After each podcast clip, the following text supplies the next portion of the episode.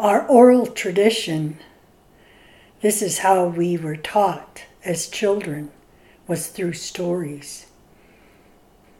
And the first lesson you learn is to listen.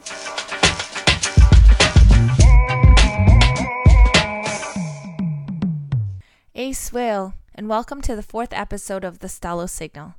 As you know, this season, we are being guided by our CWIS, our teachings, and we've been exploring a series of Halkomelem principles established by Naxaxalhts'i, Sonny McHalsie, our very own gifted Stalo historian. But we're going to switch it up a little for this episode, and rather than talk about one of the many phrases he identified while recording elders in our language over the years, we are going to talk about our oral tradition and the importance of storytelling in our culture. I'm at Alia, and we have a very special treat for you. So grab a cup of tea or coffee and listen in as Shaishkowit, Gwen Point, tells a story. Well, to eat uh, I thank you. My traditional name is Gwen Point, and I'm from Sta'alis and Skowlitz. Right now, I've lived here in Tsilhqot'in Nation on Scout First Nation, married for 49 years. We have two types of stories, and the one is Shwokwayam, and they're stories of our distant past, our creation stories. And then we have Squelquel, and Squelquel translated means talking and um, true stories. So Squelquel is what we're doing right now, talking. And um, our oral tradition, this is how we were taught as children, was through stories. And the first lesson you learn is to listen. And my grandmother said, Don't just listen here, listen here and here. And she pointed to her ears and her heart. And she'd say, How are you going to think about what you've seen today if this is going all the time? Pointing to her mouth. How are you going to think about what you heard today if this is going all the time? So, listening was important. And our elders were the libraries. They carried all the knowledge and the history and that was passed down through stories. So, one of the first stories I heard was of Hepe, because I asked my grandmother, what did we, where did we live? Oh, we had our longhouses by the river. Well, what did we use for clothing? Oh, we take the bark from the tree and you she talked about how you process the bark to make the clothing. Well, how did we travel? Oh, we'd make take the wood from the tree, the canoe. Achpe, Achpe, the cedar tree. And she said, at one time that cedar tree was a man and he was a good man.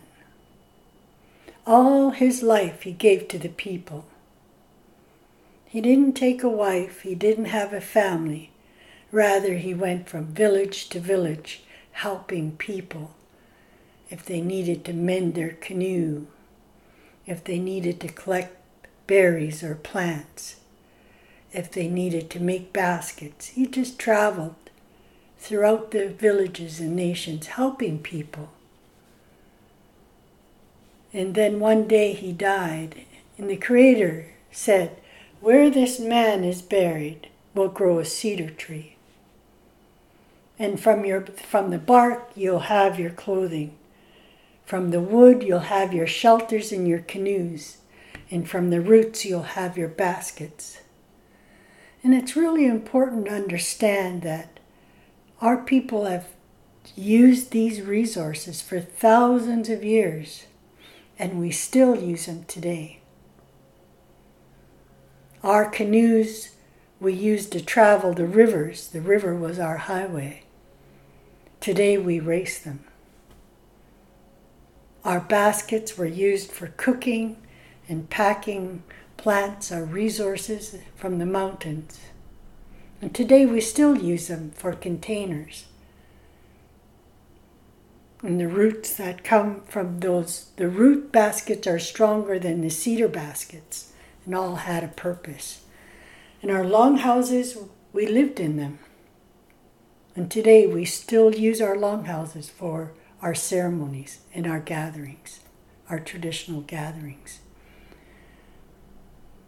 So the cedar tree is one of the most important resources for the Stolo people, for all of uh, lower British Columbia where our cedar grows. And it's the red cedar tree that we use for all our um, baskets and canoes. There's still people that can make all of those. We still have the knowledge to use those resources. And it continues to be handed down and shared again in our oral tradition. So, um, thank you for sharing the the oral history around that and, the story of Hukpe. Hukpe. Um, what do you think is the importance of remembering those stories for today, for the young people to be connected to these practices around cedar? What's the importance for the young people to to retain this oral history? This it, it's who we are as a people. That is who we are. We have an oral tradition, but we're nonverbal. And people have a hard time with that. The elders would say, Be careful what you say. You can't take back words. So you the what the pattern that I seen and the pattern that I lived through was hearing the stories.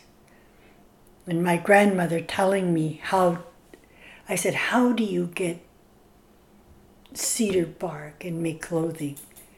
And she would describe it in detail, and I could see the tree. I could see pulling the bark. I could see splitting the bark. She described it so well. And she described the baskets, how you collect the roots. And they were stories, and she was such an amazing storyteller. I could see the trees, I could see the roots, and I could pick the roots in my mind and then soak the roots and split the roots. Then collect all the different plants you needed this, the cherry bark, black cherry, red cherry bark and the reed and the grasses to decorate the baskets. It was so much in detail. They were stories. They were, and I heard them over and over again. And you never ever, I, I never ever got tired of hearing my grandmother's stories. In fact, we'd go back to her place and, and say, Tell us a story about the cedar tree. Tell us a story about um, the community that where the Sasquatch came. And she would sit there and tell us, retell the stories over and over again.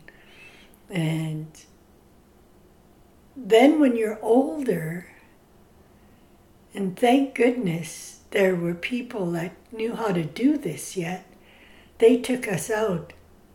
And it was it was surreal to be able to go to a cedar tree and you realize how important that resource is. And troubling is that it's not, there's not many left. And you realize uh, how our people were so with technology. They talk about technology and they talk about um, our people knew when to pick cedar, how to pick cedar, she told us, Don't you ever take more than a quarter of the bark. If you do, you'll kill that tree. You want that tree to continue living. And the same with uh, uh, that's how big our cedar trees were, because she said the tree would be so big that they could cut two, three planks from a cedar tree standing and let it continue to grow and they take those two, three planks to build a longhouse. That's how big the trees were.